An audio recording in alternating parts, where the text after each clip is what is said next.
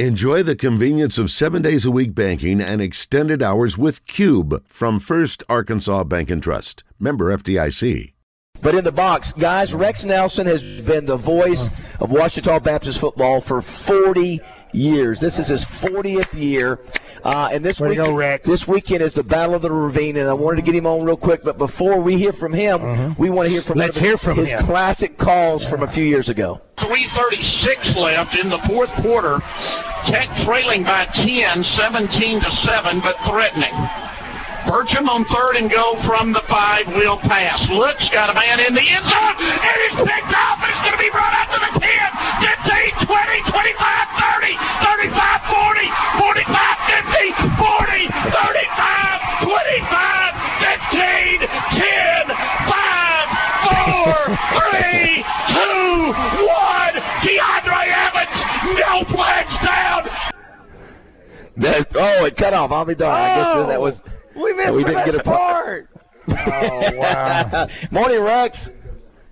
Good morning, guys. It's my favorite week of the year, Battle of the Ravine Week. Thanks for having me on. You bet. 40 years. This marks 40 years, huh? 40 years. I'm getting old, David. I tell people I'm not as old as that makes me sound. I started very young. Let's just put it that way. He was so. How old were you? Actually, when I started doing play-by-play, I was 19. So it's not continuous. It's not a continuous 40 years because I started in 78, so I started 45 years ago. But I lived in D.C. for 5 years in the 80s, so there's a break in the play-by-play run there. That is remarkable that they felt good enough about you at age 19. Now, you grew up right by the Ouachita Baptist campus, correct? Yes, I grew up one block from the stadium, and I ran the sidelines. Buddy Benson, who was the head coach there for 31 years, was like an uncle to me. So from when I was old enough to walk all the way up until high school, I ran the sidelines, David, and then I moved to the press box. So I can honestly say I can never remember sitting in the stands at a Ouachita football game. I've either been on the sidelines or in the press box my whole life. Well, you know, the stadium, guys, is now known as Cliff Harris Stadium. Obviously, we do an award for Cliff National, a small college player of the year, and what a positive, player he was for the university and publicity-wise. And now the Battle of the Ravine. And Roger, when you and I have gone down there, have we gone for that game? I know we've been down there. Okay. So, Justin, you're familiar with the game, too, between Henderson State and Ouachita, correct? I am. That's 35. That's our neck of the woods. Of course it is.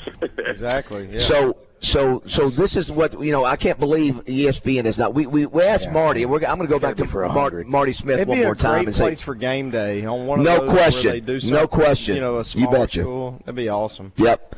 And because Rex, you told us at the Touchdown Club, describe the scene before on game day. What happens there between the two schools?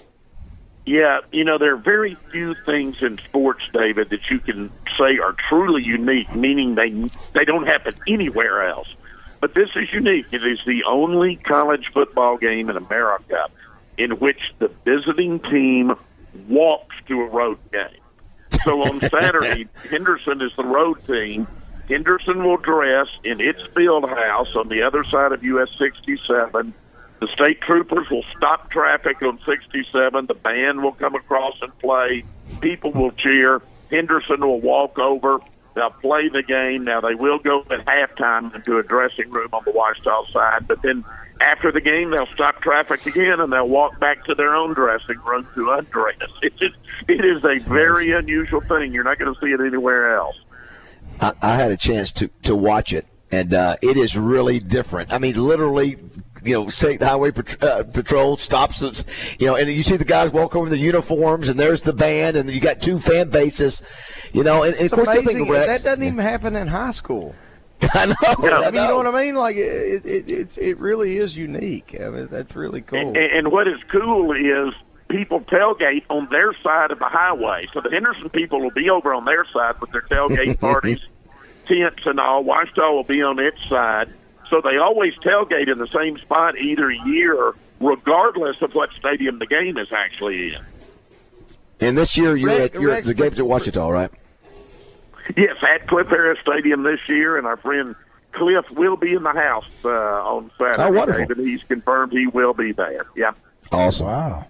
Go ahead, Justin. Yeah, I was just going to say, forgive my ignorance, but are they're in the same conference or no?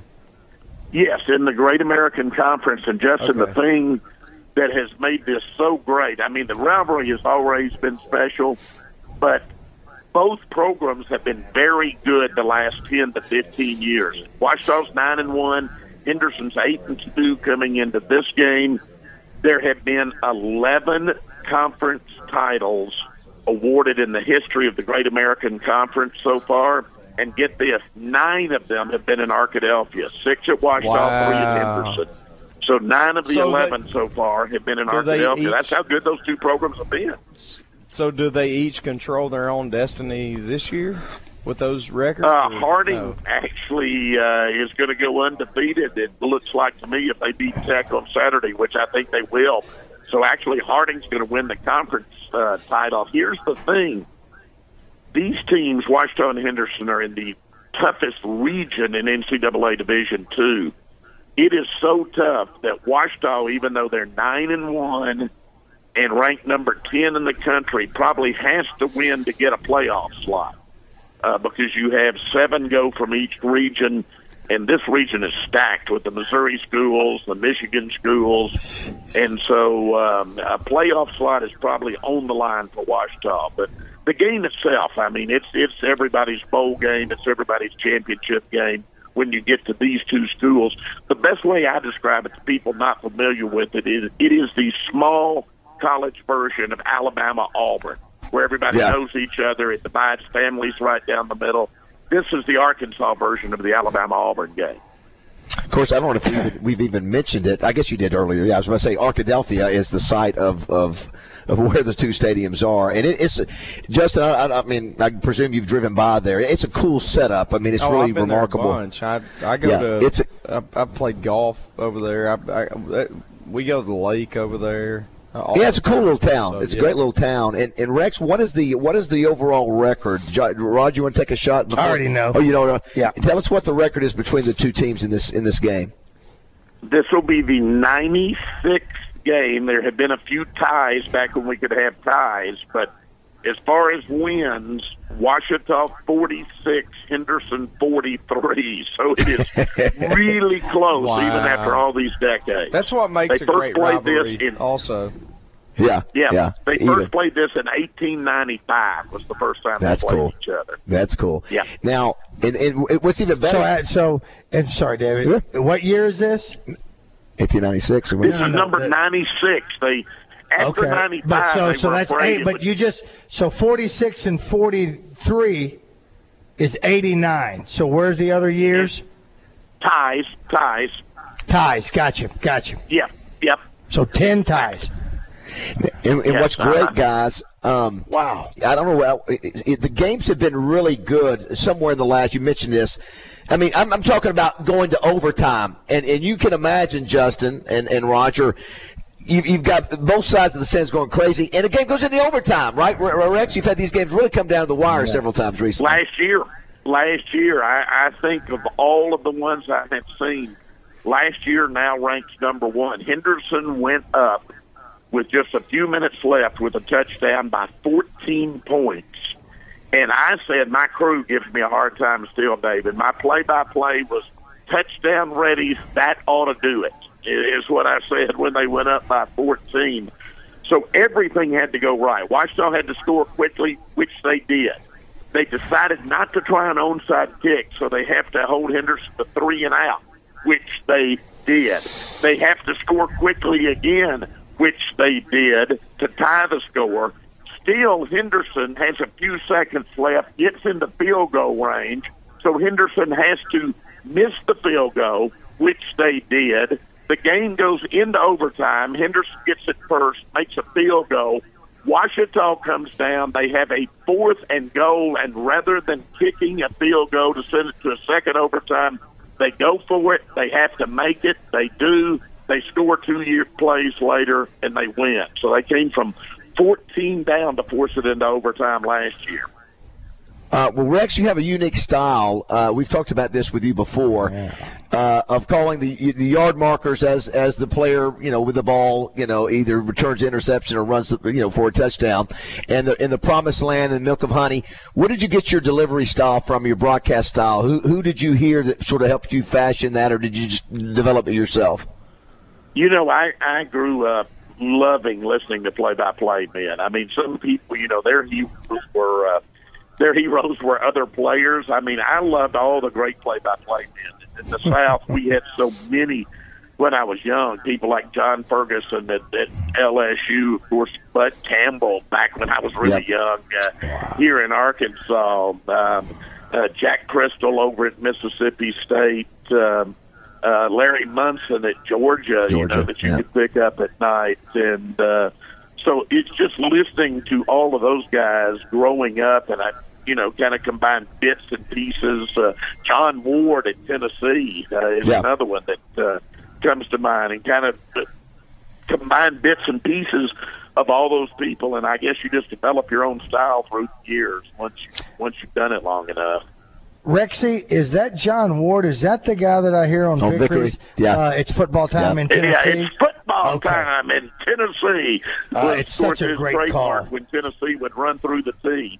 It's a great call. Yeah. You know, you could do it. You could do it. It's football time at the Ravine. Do you do that, Rex? Do you have a line that you use before the game or after the game or during the game? I know, obviously, promised land when somebody scores, but what about leading into the game or on the backside, either one?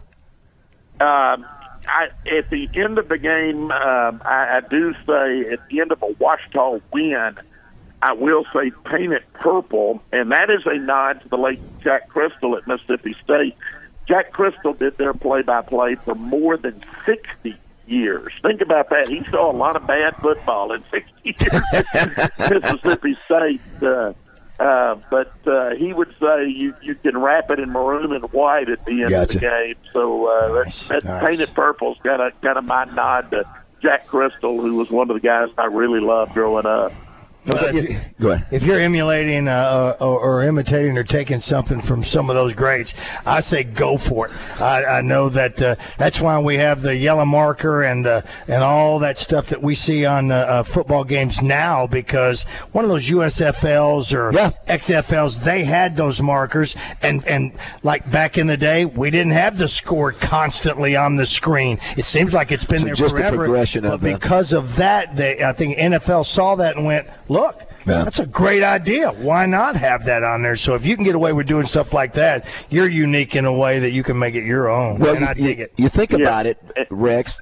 So to me, and Justin, now you probably agree too, you have it in baseball and you have it in football. I don't know if basketball, maybe you do, but I know for this is that college football, when you – I don't know if we'll continue to have them, but we certainly have the names you mentioned, or Paul Eells. Yeah. They become synonymous with that football program, so you grow up with those voices. Oh, yeah. Yeah, it makes it special, and it's a major deal when you lose those guys. And I guarantee you, Rex, you are that way. I still get chills when I hear – Paul Eells go touchdown Arkansas! I was going to say, guys. Oh my! David, I was going to say before we finish up, I had the fondest memories, and this won't surprise you. The early years of our touchdown club, and Paul would come in on a Monday, and look, he's the great Paul Eells. I'm a guy who does a Division II team on the side. You know, it's my hobby. Right. But he would always treat me on almost an equal level. He would say, how did your broadcast go Saturday? And genuinely ask questions, what went smoothly. Then I would ask him, and he would tell me how the broadcast went. And, you know, back then to be treated, Paul Eells treated me as if I were on his level. And it's people like that has made this so worthwhile. I will never forget that. And like all of us, man, I still miss Paul. I'm getting emotional talking about it.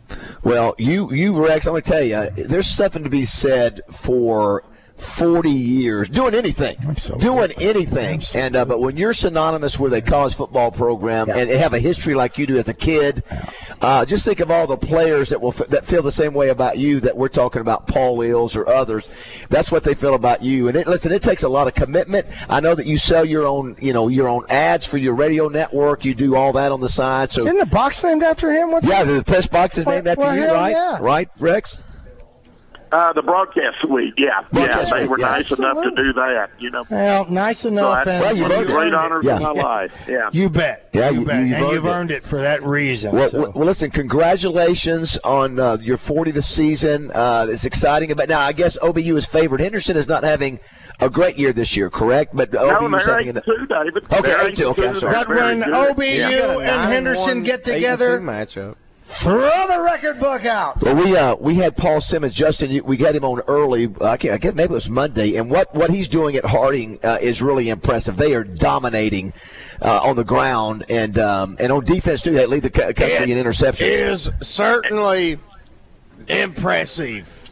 That's double R there. But listen, Harding could very well win a national championship this year. Keep an eye on them. Yeah. All right, before we let you go, we got one more call. Josh, punch up. Let's hear one last call today from the great. Hold your breath, Dr. Root. Here's another punt by Texas College on fourth down. Let's see if Ouachita. Yep, it's a bad snap. Goes into the end zone, and he kicked the ball and didn't get it out of the end zone. It's a touchdown, Washington. He tried to kick the ball out of the back of the end zone. It didn't go out of the back of the end zone. That's the craziest play I've ever seen. Touchdown Tigers. One of the crazy plays. I'm sure there will be one this weekend added to the history books there of that great series. Rex, we appreciate you, buddy. You're the best. All right, guys. Thank you so much. Hope you'll come down to Arkadelphia, everybody. We kick off at 1 o'clock Saturday at Cliff Harris Stadium.